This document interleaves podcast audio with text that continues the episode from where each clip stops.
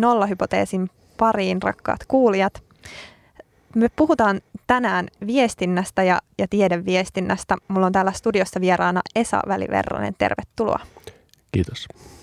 Esa, oot viestinnän professori sekä kirjailija ja blogikirjoittaja. Tuota, miten sä oot itse alun perin kiinnostunut viestinnästä tai minkä takia? Onko ollut jotain yksittäisiä syitä? Kyllä se taisi olla, kun mä lukiolaisena luin tällaisen Pertti Hemanoksen kirjan joukkotiedotus piilovaikuttajana. Se teki ison vaikutuksen ja sen seurauksena pyrin sitä aikanaan Tampereelle opiskelemaan tiedotusoppia, missä Hemanos oli professorina. Okei, okay, joo. Tota, ähm, Sitten sä oot päätynyt lopulta Helsingin yliopistoon professoriksi. Mitä sun oma tutkijan ura on koskenut tai onko sulla ollut jotain spesifiä tutkimuskohdetta, mitä sä oot tutkinut erityisesti? No ehkä aikaisemmin enemmän journalismia, mutta nykyään sitten aika paljon lähinnä tiedeviestintään liittyviä aiheita ja niitä, että millä tavalla tiede on esillä mediassa ja kulttuurissa ja, ja miten kansalaiset siihen suhtautuu. Ja, ja ehkä tällä hetkellä sitten kiinnostaa ennen kaikkea se, että miten, miten asiantuntijoihin suhtaudutaan, mikä asiantuntijoiden rooli julkisuudessa. Et nykyään aika paljon puhutaan siitä, että asiantuntijoita ei enää arvosteta ja, ja tota, se on aika mielenkiintoinen ilmiö. On, on tullut uudenlaisia kokemusasiantuntijoita ja käytännön asiantuntijoita kilpailemaan samalla markkinoilla ja se on aika mielenkiintoinen ilmiö. Joo, niihin paneudutaan tänäänkin varmasti, varmasti tuossa myöhemmällä ajankohdalla vielä lisää. Tota, jos ensin kuitenkin mennään viestintään ja median ylipäätänsä ja mietitään tätä median murrosta, missä, missä me nyt parhaillaan elämme, niin ää, sä oot tietenkin seurannut tätä alaa tiivisti ja jo pitkään, niin mitkä on sun mielestä semmoisia niin kiinnostavimpia viestintään liittyviä aihepiiriä, aihepiiriä tai ilmiöitä just nyt mainitsit tämän asiantuntijuuden muutoksen, mutta onko jotain muita semmoisia keskeisiä muutos, muutoksia? No kyllähän niin kuin esimerkiksi journalismi muuttuu aika, aika paljon. Että, että se oli aikaisemmin enemmän tämmöinen niin kuin lopputuote. Että se oli niin kuin päivän sanomalehti, joka luettiin aamulla tai, tai TV-uutisia katsottiin illalla. Ja nykyään on enemmän tämmöinen prosessi, jossa niin kuin jatkuvasti päivitetään tietoja jostain aiheesta ja, ja tota, nämä ensimmäiset jutut julkaistaan hyvinkin vajavaisella tiedolla ja, ja, ja tota, se, on, se on muuttanut aika paljon journalismin luonnetta, että ehkä aikaisemmin journalismissa oli keskeisesti tämmöinen niin kuin luotettavuus ja nykyään sitten nopeus on, ja, ja kilpailu on yhä tärkeämpiä asioita. Mm. Ja tämä varmaan on johtanut siihen, siihen justiinsa, että, että median rooli yhteiskunnassa on muuttunut ja hyvin radikaalistikin, niin miten tästä muutoksesta, onko median rooli niin kuin kasvanut merkityksessä tavallaan yksi, yksi, y, yksilöille tai, tai ihmisille, kuluttajille sun näkökulmasta? Uh, no sitä on aika vaikea arvioida, koska median rooli on jotenkin välillinen koko yhteiskunnassa ja ihmisten elämässä, että et tota, aikanaan se on ollut hyvinkin merkittävä ja, ja toi, se on silloinkin Benedict Andersson käytti tällaista termiä kuin kuvitellut yhteisöt, kun hän tutki niin kuin kansallisvaltioiden ja, ja tota, nationalismin syntyä 1800-luvun Euroopassa ja, ja tota, hänen mielestään niin kuin ihmiset yhteiskunnassa ei juurikaan kohtaa toisiaan, mutta että heillä on kuitenkin tämmöinen kuviteltu ajatus jostain yhteisestä kansakunnasta, yhteisestä kulttuurista, kun kaikki jakaa. Ja Andersonin mukaan niin kuin romaani ja sanomalehti oli keskeisiä foorumeita, jossa tämmöinen niin kuin kuviteltu yhteisöllisyys syntyi. Että romaanissa käsiteltiin niin kuin yksilön suhdetta kulttuurina yhteiskuntaan ja sanomalehti taas enemmän niin kuin instituutioiden roolia ja vuorovaikutusta yhteiskunnassa. Ja, ja tota, tämä tehtävä on varmaan edelleenkin olemassa, että, että se on aika, aika niin kuin merkittävää, mutta ei, ei läheskään niin merkittävä kuin aikaisemmin. Toinen asia sitten media on aina ollut tämmöinen, voisi sanoa modernisaation airut, että se on kertonut uusista tutkimustuloksista, teknisistä keksinnöistä, erilaisista kulttuurista ilmiöistä ja kulttuurista virtauksista ja tällaisista – ja ikään kuin levittänyt tällaista niin kuin modernia elämänmenoa koko yhteiskuntaan.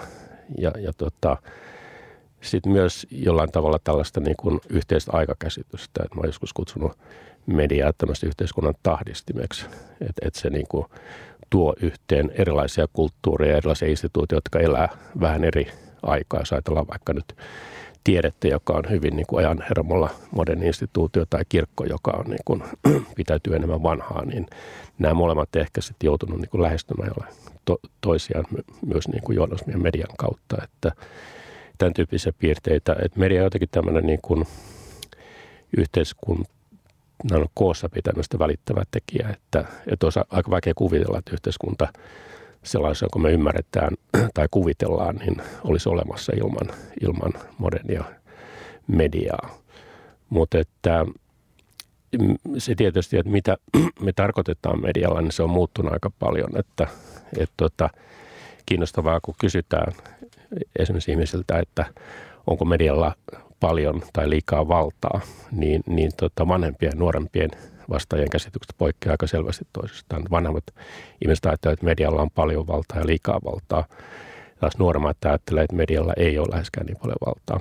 Ja mä oletan, että tämä johtuu aika pitkälle siitä, että vanhemmat ihmiset ajattelevat, että media on niin kuin joukkotiedotusvälineet, radio, televisio tai sitten journalismi. Nuoremmat ajattelee ehkä mediaa enemmän niin kuin internet- ja sosiaalisen median kautta. Ja siinähän on se ero, että, että internet- ja sosiaalisessa mediassa ollaan, median käyttäjät on myös niin kuin median tuottajia, sisältöjen tuottajia tällaista. Ja siinä mielessä ehkä ajatellaan, että meillä onkin enemmän valtaa, että se ei olekaan vaan tuo iso instituutio, joka ikään kuin käyttää valtaa meidän yli, vaan me voidaan itsekin ottaa se media käyttöön.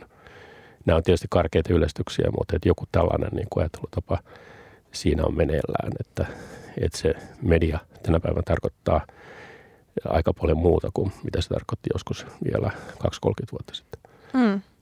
Tämä on kiinnostava toi, toi ero siinä, miten ajatellaan siitä median vallasta, koska, koska jos nyt puhutaan vaikka median, sosiaalisen median niin kuin, ää, platformeista, esimerkiksi just Facebookista tai, tai muista jäteistä, niin, niin tota, miten sä ajattelet siitä, kun ää, tavallaan vois, tai on keskusteltu siitä, että onko Facebook esimerkiksi just niin kuin media ja että onko sillä valtaa, koska se on kuitenkin niin kuin voittoa tavoitteleva yritys, joka, joka ohjaa tavallaan sitä ää, käyttäjien tai sitä niin kuin käyttäjäinterfeissiä ja sitä, niin kuin miten sitä palvelua käytetään ja, ja niin kuin pyrkii maksimoimaan sen ajan, mitä esimerkiksi ihmiset käyttää siinä palvelussa, niin, niin miten sä näet tämän, tämän vallan ja median niin kuin näissä sosiaalisen median ää, palveluissa? Joo, se on mielenkiintoinen kysymys. kysymys. Mä itse olen kutsunut myös Facebookia ja Googleakin mediayhtiöksi, vaikka ne itse kieltää olevansa sellaisia. Se liittyy tietysti siihen, että ne ei halua tätä niin kuin mediayhtiöön liittyvää sääntelyä. Ne ei halua ottaa vastuuta niistä sisällöistä, mitä niiden palvelujen kautta välitetään. Ja se on tietysti ymmärrettävää, mutta että kyllä ne monella, monella tavalla on niin kuin mediayhtiöitä esimerkiksi siinä mielessä, että ne muistuttaa kaupallista mediaa, että suuri osa niiden tota, tuloista kertyy mainostuloista tai ehkä nykyään enemmänkin sitten vielä käyttäjädatan myymisestä, jota ne saa hyvinkin paljon ja kätevästi ja voi sitä myydä maksua vastaan erilaisille tahoille yhteiskunnassa. Että että kyllä siinä mielessä, että perinteiset mediayhtiöt oli niitä, jotka tuotti sisältöjä. Nykyään sitten nämä uudet mediayhtiöt, ne tuottaa enemmän tällaista niin kuin vuorovaikutusta tai myy sitä, että, että ihmiset ikään kuin kanssakäymissä keskenään ja itse tuottaa ne sisällöt tai jos ei nyt tuota, niin ainakin jakaa ne sisällöt siellä, siellä tota sosiaalisen median areenalla. Nolla hypoteesi. Niin ja se on ehkä enemmän tavallaan piilossa se valta, että, että ihmisellä voi olla niin kuin helposti ollakin semmoinen illuusio, että tavallaan se on semmoinen neutraali alusta, jolle kun sä laitat jonkun viestin tai, tai postauksen, niin se näkyy tasapuolisesti kaikille, mutta oikeastaanhan se on niin pitkälle jo, jo algoritmi ohjautuvaa tai optimoitua, että, että ei se ole niin kuin lainkaan näin ja oikeastaan se, se tavallaan koneisto, mikä siellä takana on, niin hallitsee hyvin pitkälle sitä esimerkiksi just, että miten ihmiset näkee ne viestit, mitä viestejä näkee. Ja nämä filterkupla-asiat ja ajattelut on tullut niin kuin, ää, ilmi, niin tota, onko sun mielestä niin kuin herännyt tällaista ehkä uuskriittisyyttä sit näitä, näitä mediayhtiöitä tai, tai moderneja mediayhtiöitä, sosiaalisen median yhtiöitä vastaan? Vai onko se vaan semmoinen oma käsitys, mikä mulla ehkä saattaa olla tästä asiasta? E, joo, toi on totta, että kyllähän esimerkiksi journalismitutkijat sanoo nykyään, että, että algoritmeista on tullut niin uusia portinvartijoita, että ne ei ole enää toimittajia tai mediataloja, jotka suodattaa tietoa, vaan nämä, nämä algoritmit esimerkiksi Facebookin kohdalla, että, jotka nostaa tiettyjä asioita sen uutisvirtan kärkeen. Ja, ja tota, nehän on tällaisia salaperäisiä liikesalaisuuksia, joita ei kerrota sitten julkisuuteen. Ja, ja tota, näillä yhtiöillä on niin se ajatus, että nämä on tällaisia neutraaleja välittäjiä, jotka itse asiassa palvelee kuluttajaa tarjoamalla kuluttajalle juuri sitä, mitä hän haluaa tai, tai jopa sellaista, mitä hän ei tiedä haluavansa, mutta, mutta Google tai Facebook tietää, että kuluttaja haluaa nimenomaan tätä. Ja, ja tot, totta kai niillä on merkitystä ja nyt on ruvettu vaatimaan siitä läpinäkyvyyttä suhteessa näihin algoritmeihin, joka on ihan kiinnostava ilmiö. Toinen asia, joka niin kuin herättää kritiikkiä sit näissä, varsinkin Facebookissa, on, on se, miten se muuttaa tiettyjä asetuksia aina sillä tavalla, että se ikään kuin palvelisi paremmin Facebookin liiketoimintaa. Ja, ja tota, tämä herättää aina, aina vastalauseita ja joskus Facebook joutuu luopumaan näistä uudistuksista sen takia, että, että käyttäjät ei niitä halua. Että kyllä se joutuu jollain tavalla kuuntelemaan sitä, että mitä, mitä käyttäjät myös haluaa. Mutta että näähän on, nämä yhtiöt on esiintynyt hyvin pitkälle tällaisen niin kuin hyvää tekevinä ja, ja tota, tai vähintäänkin neutraaleina yrityksinä, jotka ei sillä tavalla käyttäisi valtaa kuin perinteinen media valikoidessaan tiettyjä asioita tai nostaa esiin tiettyjä poliitikkoja tai liike tai vastaavia. Mutta tota, kyllähän on selvää, että, että myös, myös näissä sosiaalisen median foorumeissa – tapahtuu samantyyppistä vallankäyttöä kuin aikaisemminkin. Kyllä. Ja sitten sit jotenkin näihin, näihin ilmiöihin ja, ja just sosiaalisen mediaan liitetään aika usein tämmöinen niin kuin, ää, postfaktuaalisen aikakauden käsite, joka ehkä, ehkä liitetään tähän tämmöiseen niin kuin, ää, asiantuntijuudenkin ää, arvostuksen murrokseen. Ja, ja tota, esimerkiksi ää, Yhdysvaltain presidentin ympärillä ää, velloo aika paljon tällaista niin kuin keskustelua aiheesta, koska hän, hän tätä termiä esimerkiksi niin kuin käyttää tosi usein. Niin miten sä näet tämän postfaktuaalisen aikakauden? Onko, eletäänkö me sellaista vai, vai onko se vaan tämmöinen vaihe tai, tai sivuilmiö tässä, tässä isommassa ilmiössä? No mä suhtaudun siihen aika skeptisesti, että, että se ei kauhean paljon selitä näistä viimeaikaisista muutoksista. Se kuvaa ehkä niin kuin pintatasoa jossa niin kuin näyt, näyttää siltä, että, että tällaiset arvostetutkin henkilöt, esimerkiksi niin kuin paljon vaikutusvaltaiset poliitikot, poliitikot pystyy niin kuin ikään kuin kieltämään yhteisesti jaettuja käsityksiä asioista ja se on tullut ikään kuin näkyväksi. Tai sitten meillä on paljon niin kuin valeuutissivustoja, jotka levittää tietoa varsinkin sosiaalisen median kautta ja saa sitä kautta aika paljon näkyvyyttä. Mutta nämä on ehkä enemmän sellaisia pintailmiöitä, että tämä oli jotenkin sellainen, voisi sanoa niin kuin – moraalinen paniikki, joka syntyi Brexitin ja Trumpin valinnan jälkeen, että, että tota, piti keksiä joku syy, että miten saattoi käydä näin, että ihmiset äänestä näin tyhmästi ja, ja vastoin kaikkia asiantuntijoiden niin kuin näkemyksiä. Ja, ja tota, kyllä mä luulen, että enemmän on ehkä kyse tällaista niin kuin yhteiskunnan polarisaatiosta ja siitä, että ihmiset ei enää niin kuin, jaa samoja maailmoja ja kulttuureita ja yhteisiä käsityksiä. Ja, ja tota, esimerkiksi politiikan tutkijat Johanna Vuorelma Paula Korvela on sanonut, että ehkä parempi olisi puhua luottamuksen jälkeistä tai, tai luottamus on ylipäätään sellainen asia, joka on, niin kuin näyttää kadonneen. Että, että esimerkiksi tämä Oxfordin sanakirjan määritelmä sille, että mikä on totuuden jälkeinen aika, että, että se on jotain, jossa ei enää luoteta niinkään faktoihin, vaan tunteisiin ja, ja tota, henkilökohtaiseen kokemukseen, niin se on ehkä enemmän – tällaista niin kuin pintatasoa, koska kyllä me tiedetään, että politiikassa aina tunteet on ollut merkityksellisiä, ihmisten kokemukset on ollut aina merkityksellisiä.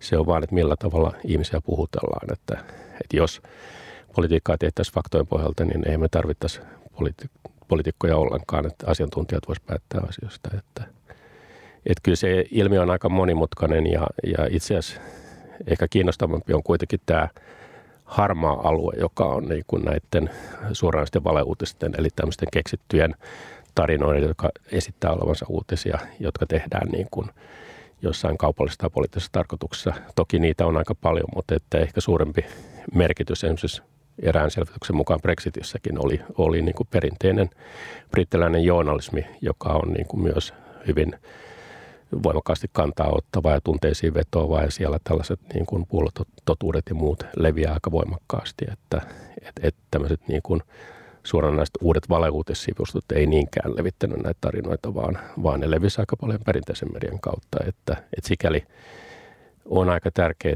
että, että myös perinteisen median sisällä siitä ruvetaan keskustelemaan myös faktan tarkistuksesta ja, ja siitä, että mitä journalismi ylipäätään on, että, että voiko se ottaa kantaa, onko, onko tämä puolueettomuus käytännössä tämmöistä enemmänkin näennäistä puolueettomuutta tai, tai tasapuolisuutta, jossa annetaan ääni sitten vastakkaiselle osapuolille tasaveroisesti riippumatta siitä, miten niiden niin kuin näkemysten yhteiskunnan merkittävyys on.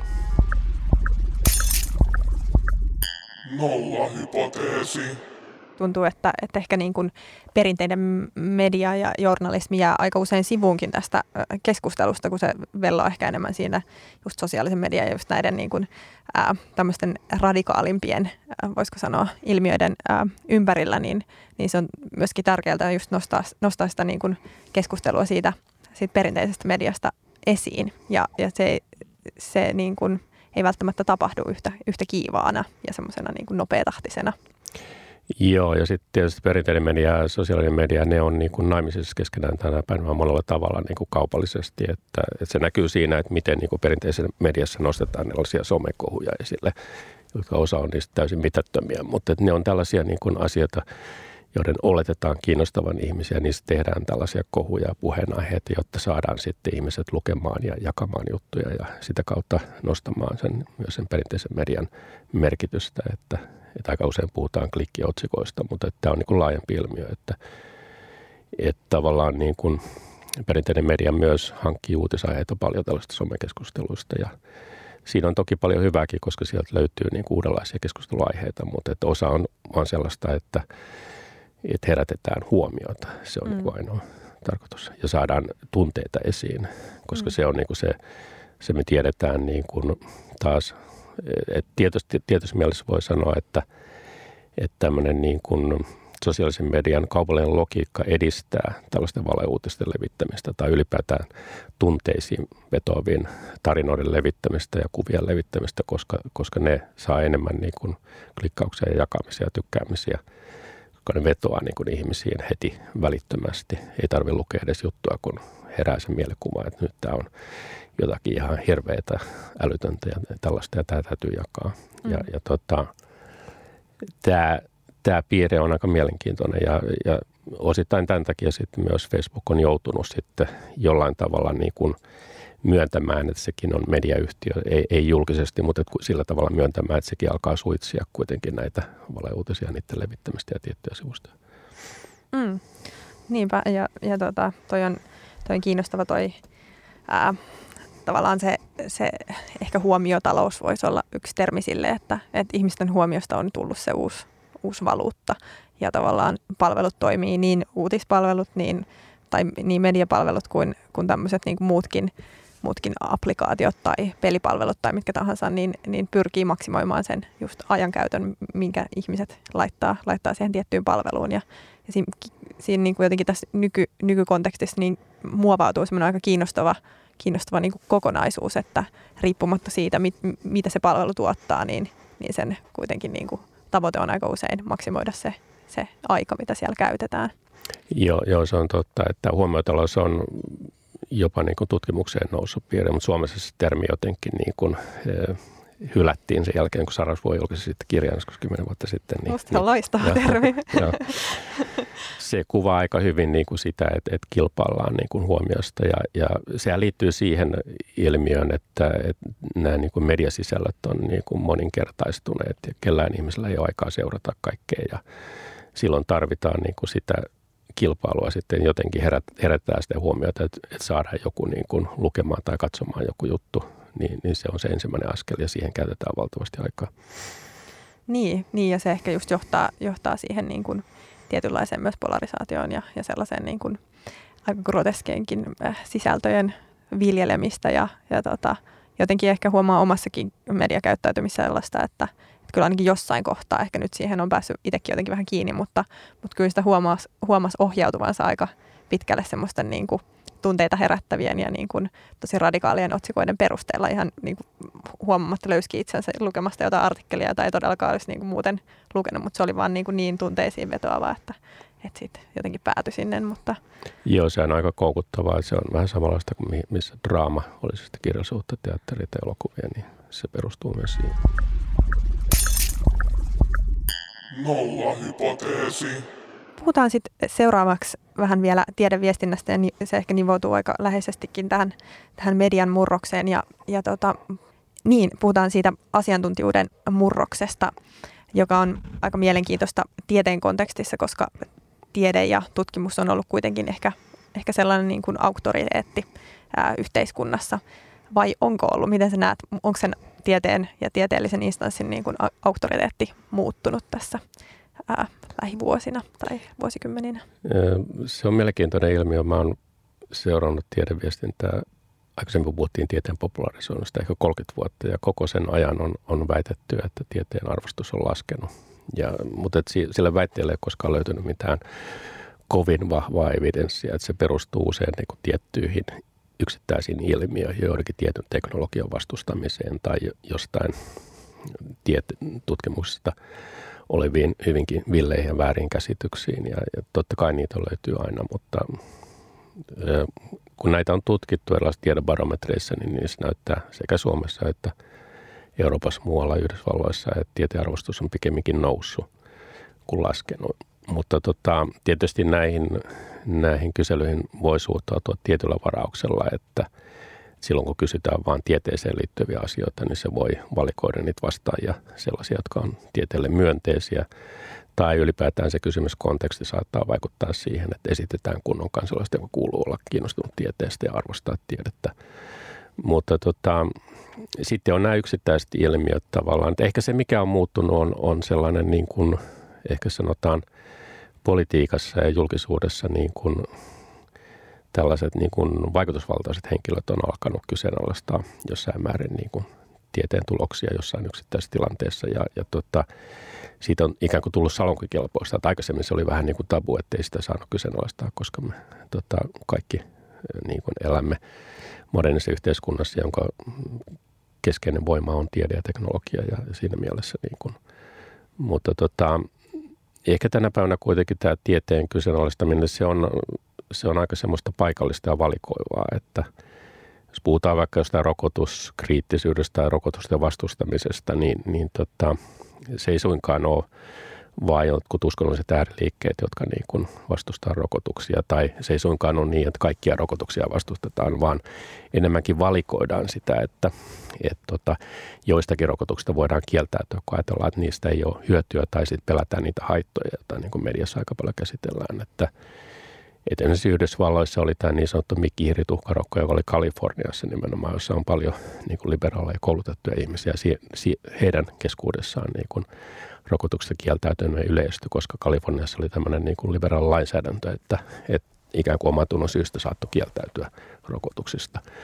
Italiassa on sama juttu, että siellä, siellähän on aika vahvaa tämmöistä rokotuskielteisyyttä ja siellä on niin kuin puhjennut pieniä epidemioita ja siellä tämä kieltäytyminen on voimakkainta niin kuin tämmöisissä vauraissa, vauraissa tota, vaaralla alueella Italiassa ja sitä on ruokkinut oikeastaan tämä populistinen viiden tähden liike, joka on niin kuin kyseenalaistaa niin kuin perinteiset auktoriteetit ja ne on ottanut yhdeksi jutuksi tämän rokotukset ja epäilee niitä ja sitten levitetään näitä tarinoita rokotusten niin kuin haitoista. Ja, mutta ei sielläkään niin kuin kyse ole siitä, että kaik, kaikkea tiedettä ikään kuin vedettäisiin vessasta alas, vaan, vaan niin kuin hyvin valikoiden käytetään sitä. Ja Tämä liittyy siihen, että kun koulutustaso on noussut, niin ihmiset ajattelee, että he pystyvät niin kuin tulkitsemaan tietoa, kun internetistä löytyy pilvin kaikenlaisia tutkimuksia tai juttuja, jotka näyttää tutkimukselta, jotka kertoo kauhutarinoita jonkun, jonkun tota lääkeaineen tai rokotteen vaaroista, niin sitten aletaan levittää sitä ja kuvitellaan, että jos otetaan tulkita sitä tietoa, asettaa se oikeisiin yhteyksiin. Mm.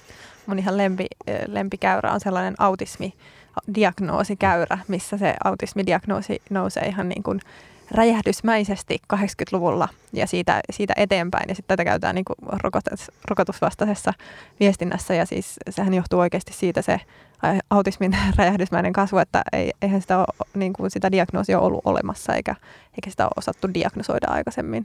Ja sitten tämä käännetään just tavallaan, että tässä samaan aikaan ollaan alettu rokottaa. Sama kuin tämä, mikä tämä oli jäätelö- ja hukkumiskuolemat, että, että tehdään semmoisia niin kuin omia ää, aika valistumattomiakin niin päätelmiä ja ja pidetään niitä jotenkin niin kuin valideina. Joo, ja tähän autismi- ja rokotusyhteyteen liittyy sitten tämä brittiläinen kohu, jossa tämä yksi lääkäri Wakefield julkaisi tämän tutkimuksen, että nämä, nämä tuota, kolmosrokotteet, tuhkarokko ja muut niin aiheuttaa tuota, autismia ja, ja se, se julkaistiin arvotetussa lääketieteellisessä lehdessä, mutta myöhemmin vedettiin pois, koska niin kun se, se todettiin, että se, se ei perustunut riittävään näyttöön ja se tutkija oli siinä loukannut tiettyjä tutkimuseettisiä pelisääntöjä ja näin poispäin. Mutta se tarina jäi elämään niin sitä käytetään edelleen sitten, kun puhutaan rokotuksista. Mm, ihan totta. Yksi sellainen kiinnostava äh, kysymys, mitä mä itse miettinyt paljon tavallaan tässä äh, samassa yhteydessä on se, että, että tuntuu, että, että kun ihmiset jotain rokotusvastaisuutta tai, tai tällaista vahvaa niin kuin eetosta, niin viljelee esimerkiksi just sosiaalisessa mediassa tosi paljon tai niin kuin kirjoittaa siitä tai niin kuin laittaa postauksia tai muuta. Et, et tietyllä tavalla se tuntuu myöskin semmoiselta niin kuin vähän identiteetin rakentamiselta itselleen, että et mä oon nyt keksinyt niin kuin, tai löytänyt jonkun paremman totuuden ja semmoista, niin kuin, että et, niin kuin oman egon vähän myöskin pönkittämistä, että, että mulla on nyt tämmöinen niin kuin uusi totuus, mitä mä täällä jaan muille. Miten sä ajattelet tästä? Joo, kyllä tämä liittyy nimenomaan tämmöiseen niin yksilöllistymiseen ja semmoisen yksilöllisen elämäntavan hakemiseen ja, ja, tota, ja haluun erottautua muista. Ja, ja, ja tota, siihen liittyy just tällaiset, se on tämmöistä identiteetin rakentamista varmasti ja, ja tota, Tämä liittyy niin kuin terveyteen ja ravintoon liittyviin juttuihin aika voimakkaasti ja, ja on, on tällaisia niin kuin vahvoja yhteisöjä, joissa niin kuin jaetaan sitä tietoa, jaetaan kokemuksia ja, ja tota, vakuutetaan toinen toisia siellä. Ja se, mikä niissä on ehkä arveluttavinta on, on se, että ne on joskus tällaisia niin hyvinkin niin kuin – uskonnollisten yhteisöjen kaltaisia, että niissä kiihkeästi niin kuin puolustetaan sitä omaa totuutta eikä niin kuin sallita mitään, mitään niin kuin kyseenalaistamisia ja muita. Ja nämä suljetaan keskustelun ulkopuolelle, jos joku rupeaa niin kuin esittämään vaihtoehtoisia näkemyksiä siitä asiasta, niin, niin se on tietysti niin kuin vaarallista, koska aina kun tämä keskustelupiiri sulkeutuu, niin silloin niin kuin ei voida niin kuin tarkistaa niitä käsityksiä ja luotetaan vaan siihen niin kuin itse tai kaverien jakamaan tietoa. Nolla hypoteesi.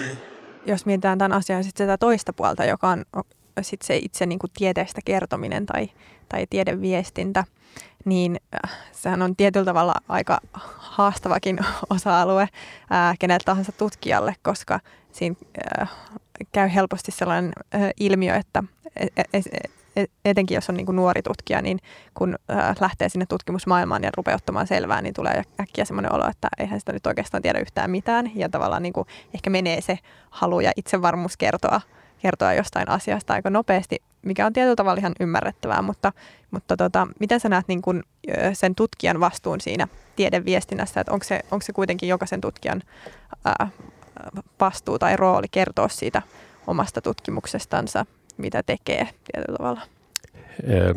No ei mä oikein tiedä, että voisiko sanoa, että jokaisella tutkijalla on velvollisuus ikään kuin kertoa omasta tutkimuksesta, koska me tiedetään, että moni tekee sellaista tutkimusta, jota on hyvin vaikea, jopa mahdoton popularisoida ja kertoa ymmärrettävästi. Siitä on aika vaikea kertoa. Sitten monet tutkijat on introvertteja, ei, ei halua olla julkisuudessa esillä ja pettyy, jos, jos tota, he ei tavallaan tunne median toimintatapoja ja sitä, että millä tavalla kannattaa kertoa niin kuin laajemmalle yleisölle. Mutta kyllä mä näen, että, että sitten niin kuin yliopistoilla tutkimuslaitoksilla ja tutkimusryhmillä, jotka saa julkista rahoitusta, niin kyllä musta niillä on jonkinlainen velvollisuus kuitenkin tuoda sitä tietoa laajemmalle ja sitä kautta lisätä sen niin kuin vaikuttavuutta ja keskustelua siitä yhteiskunnasta. Että kyllä se on musta ihan, ihan tärkeä Tämä on tietysti mielenkiintoinen juttu tämä, että ennen vanhaa niin kuin nämä tutkimuksen popularisoijat oli vain niin eläkeikään lähestyviä proffia ja kukaan muu ei saanut niin kuin kertoa. Ja nykyään tämä on muuttunut aika paljon, mutta että ehkä jollakin aloilla mä itse olen vetänyt Helsingin yliopistossa jatko-opiskelijoille tämmöistä niin kuin koulutusta, niin, ja sitten mä joskus käynyt puhumassa biolääketieteen tutkijoille, niin heillä on monesti ongelmia siinä, että mitä voi ylipäätään julkisuuteen kertoa, koska on, alalla on aika tiukat säännöt siitä, että et, et ikään kuin keskenäisestä tutkimusta ei saa kertoa mitään. koska se vaarantaa sen tutkimuksen julkaisemisen tai joku voi varastaa sen tiedon ja julkaista aikaisemmin samasta aiheesta ja näin poispäin. Että, että tietysti nämä julkaisukulttuurit vaihtelee, mutta, mutta on tämä onneksi muuttunut niin kuin parempaan suuntaan. Ja, ja tota, muista se niin kuin yksittäisen tutkijan näkökulmasta on olennainen kysymys, että saako hän jotain niin kuin iloa siitä, että hän niin kuin kertoo siitä tutkimuksesta laajemmalle yleisölle. Pystyykö hän, niin kuin avartamaan ajatuksia sillä, että kuulee mitä toiset ajattelee siitä ja keksiikö hän kenties jotain uusia tutkimusaiheita sen pohjalta, että mitä keskustellessaan muiden kanssa. Niin jos tästä saa jotain tämmöistä positiivista palautetta, niin se on ihan hyvä syy sitten jatkaa sitä. Mm.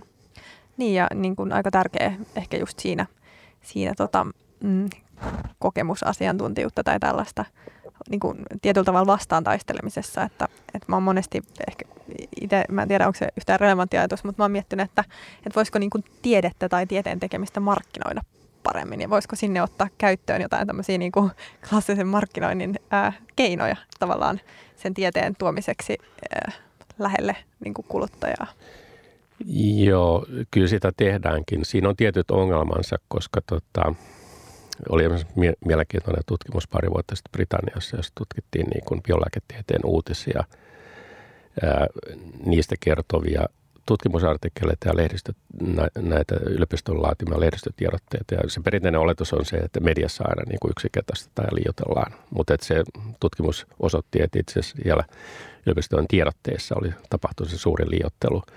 Eli otet, oli otettu käyttöön tämmöisiä markkinoinnin keinoja ja annettiin siitä hyvinkin yksinkertainen kuva siitä, että jostain eläinkokeesta, hirillä tehdystä kokeesta voidaan yleistää jotain, että miten ihmisen sairaudet voidaan parantaa, tai oli niin kuin jotain kausallisuhteita esitetty paljon varmempana kuin mitä ne tutkimuksessa oli ja näin poispäin, tai sitten liioteltiin tutkimuksen hyötyjä.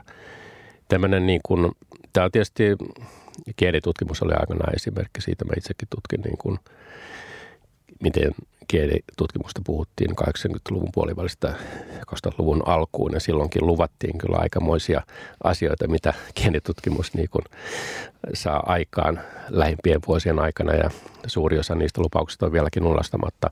No mä en tiedä, että eh, ehkä pidemmällä tähtäyksellä se voi niin kuin rapauttaa sitä uskoa tieteeseen, jos luvataan niin kuin liikoja epärealistisia juttuja. Mutta tota, en mä nyt tiedä, että toisaalta sitten taas, niin totta kai on hyväksyttävä se, että myös niin kuin tiede elää tässä huomiotaloudessa, että jotenkin täytyy herättää ihmisten kiinnostus ja sen eteen täytyy nähdä vaivaa.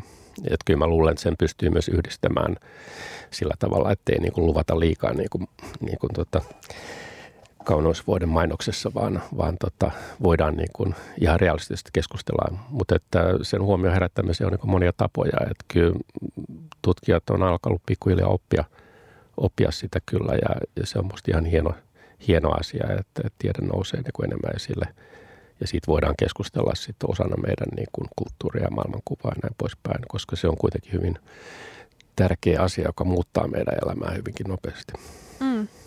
Joo, ja mä itse näen jotenkin ehkä sellaisen niin kuin tietyn tarinallisuuden tai niin kuin tunteiden herättämisen ehkä sitä kautta niin kuin semmoisena ehkä aika keskeisenäkin välineenä, millä voi niin kuin ehkä, ehkä sitä tiedeviestintää tehostaa. Ja musta on niin kuin, niin kuin sanoit, musta on hienoa kanssa, että, että, että tieteilijät on niin kuin, tämän jotenkin, ainakin osa tieteilijöistä keksinyt. Ja, ja tota, esimerkiksi mä näin just tuossa muutama viikko sitten tuolla Helsinki Think Companylla oli Anu Vartiovaara, joka tutkii mitokondriotauteja ja mitokondrioita, joka äkkiseltään voi kuulostaa aika puisevalta ja monimutkaiselta aiheelta, niin kuin se ehkä tietyllä tosin onkin ainakin monimutkaista, mutta, mutta tota, he oli tehnyt semmoisen siis tarinallisen videon näistä tutkimusaiheistansa ja, ja tuonut siihen mukaan sitten semmoista kuin faktuaalista ja niin kuin tiedettä ja informaatiota, niin se oli musta tosi, tosi hieno niin kuin yhdistelmä jotenkin sellaista tiedettä ja sit sitä tavallaan toista puolta siitä.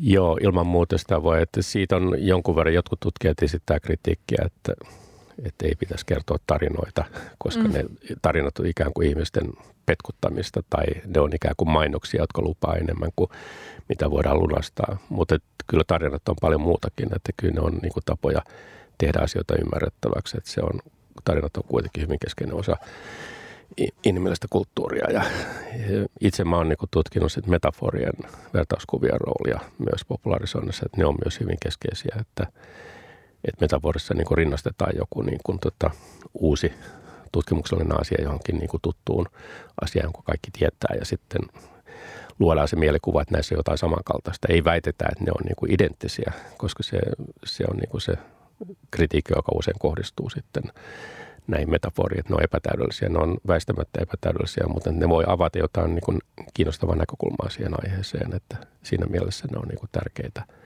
ja tämä on vähän sama kuin puheessa retoriikasta, että usein puhutaan, että vain pelkkää retoriikkaa, että se on vaan tämmöistä niin kuin kuorotusta tai sitten se on jotain ihmisten petkuttamista, mutta että kyllä se on niin kuin tavallaan viestinnän taito kuitenkin, että kyllä musta Aristoteleen retoriikka oli ensimmäinen merkittävä viestinnän oppikirja, jossa niin kuin käsiteltiin retoriikkaa ja se on musta niin kuin tärkeä taito myös, myös tutkijoille tavallaan pystyä niin kuin viestimään muillekin kuin kollegoille.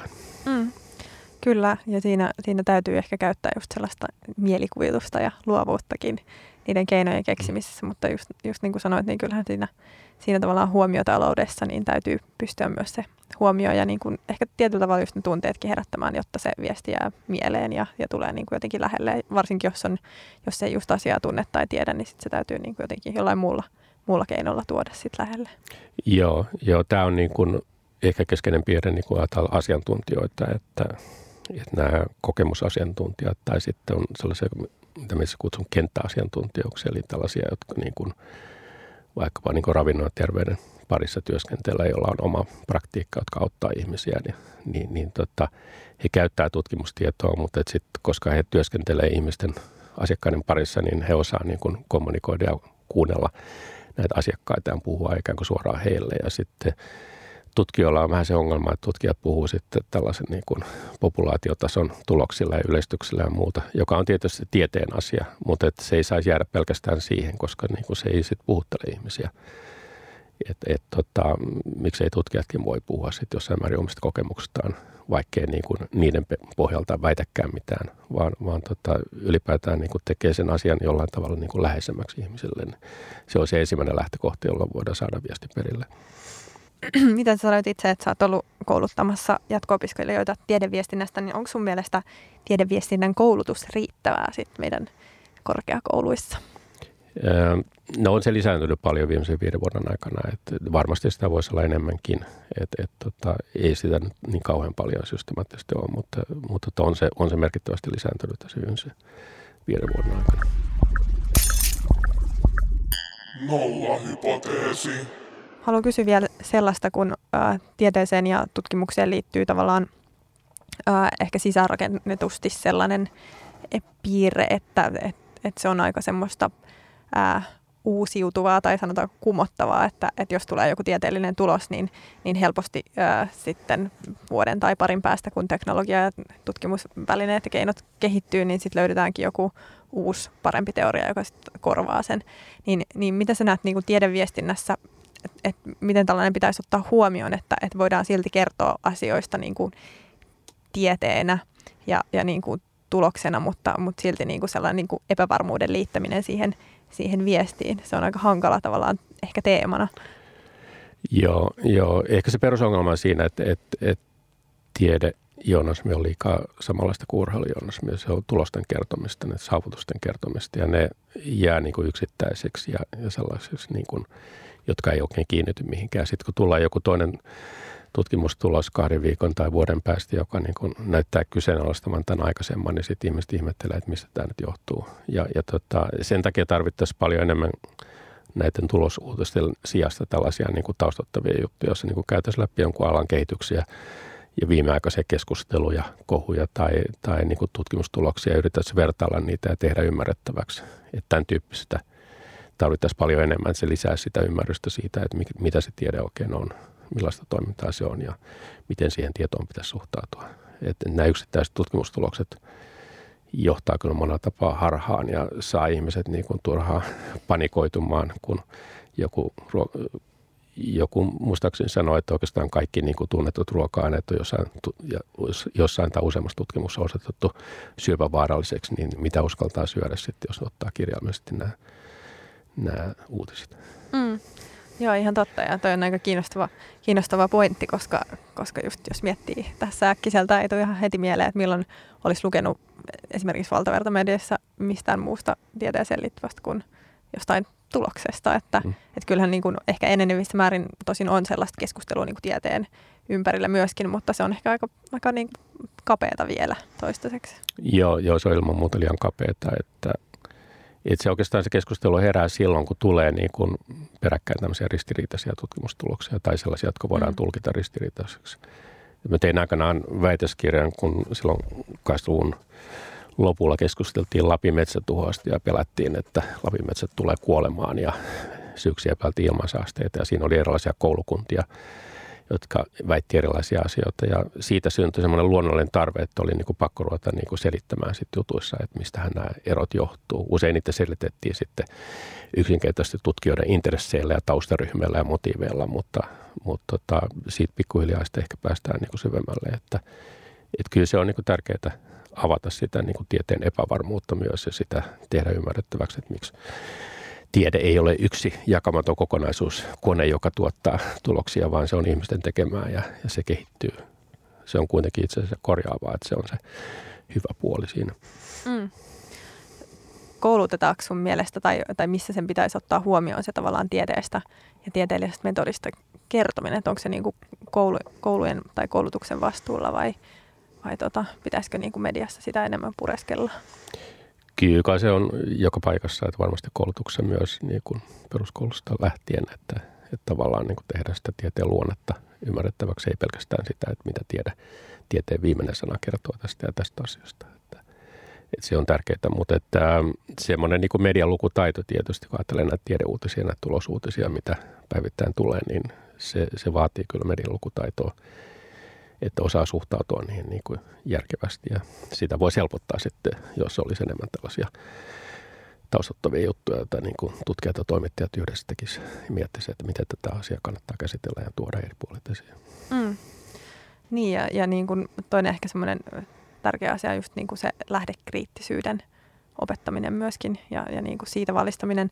Mä olen jotenkin viime aikoina itse törmännyt muutamaankin semmoiseen paperiin tai, tai julkaisuun, jossa, jossa tota, oli kyllä ihan niin kuin näennäisesti validisti tieteellisesti referoitu tota, jotain tutkimuksia, mutta sitten kun, sit kun itse asiassa kävin ne lähde, lähde tota, ää, tutkimukset läpi, niin, niin itse asiassa se oli niin kuin käännetty se asia aika toisella tavalla niihin niin kuin itse papereihin. Et jotenkin mm. musta tuntuu, että kun ihmiset kanssa tavallaan – selvittää niitä tieteen metodeita ja keinoja ja sitä niin kuin kieltä, mitä tiede puhuu, niin sitä on myöskin tietyllä tavalla ehkä helpompi imitoida. Miten sä näet tämän ilmiön?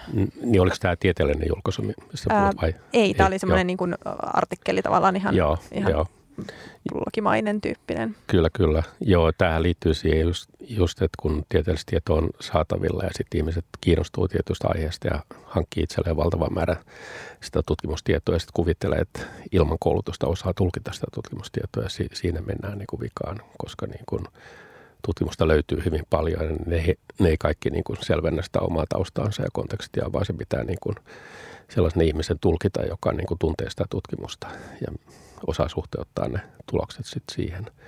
Niin, niin tota, tässä mennään hel- helposti harhaan ja, ja tämä on niin kuin yleistynyt ja kyllähän myös niin kuin sitten välillä nousee keskusteluun, että myös niin kuin tota, tätä ikään kuin käytetään informaatiovaikuttamisen keinona. Mm. Tuossa oli joku aika sitten kohua jostain niin kuin, oliko se MTK, ne mahdollisesti valion tilaamasta tutkimusta, missä niin kuin, tai, tai selvityksestä, jossa niin kuin oli haastateltu tutkijoita siitä niin kuin maatalouden ympäristövaikutuksista. Ja, ja siitä syntyi sitten keskustelua, jotkut tutkijat irtisanoutu niitä, niistä päätelmistä, mitä tämä raportti oli tehty. Tämä raportti oli tehty tilaustyönä näiden toimeksiantajien näkökulmasta ja se tietysti nosti niitä asioita esiin, mitä toimeksiantajat halusivat ja tulkitsi sitä tutkimustietoa siinä valossa, niin, niin tota, ne on sellaisia asioita, joihin pitää niin kuin, sit soveltaa sitä lähdekritiikkiä. Mm. Niin ja tietyllä tavalla ehkä se, että kaupall- kaupallisuus on jotenkin tullut niin myöskin lähelle tutkimusta jollain tavalla ja semmoinen niin kuin tuotteistamisajattelu ja muu, niin, niin tässäkin mielessä se on kyllä niin kuin hyvin tärkeää, koska, koska semmoisen, eh, semmoisen muutoksen ja ilmiön tavallaan tuommoinen voi tuoda aika paljon myöskin semmoista niin kuin valikointia, tulosten tietynlaista valikointia tai cherry pikkaamista. joo, joo että niihin liittyy aina jotain intressejä, mutta ehkä tätäkin yleisempi ongelma on vaikka jossain lääketieteessä, että et, et julkaistaan vaan, ei julkaista sellaisia tutkimuksia, jotka vahvistaa jonkun aikaisemman vaadin, vaan niin kuin sitä, mikä kyseenalaistaa sen. Ja, ja, tota, ja, ja siinä on sellainen julkaisukulttuuriin liittyvä asia. Ja sitten, sitten yhdistyneenä sen, että mitä mediassa kiinnostaa tavallaan, kiinnostaa erilaiset uhkat, terveysuhkat ja tällaiset, niin niitä herkästi sitten niin kuin nostetaan esiin ja paisutellaan. Mm. Aivan totta. Kiitoksia oikein paljon Esa, että olit vieraana. Oli tosi mukava keskustella. Kiitos.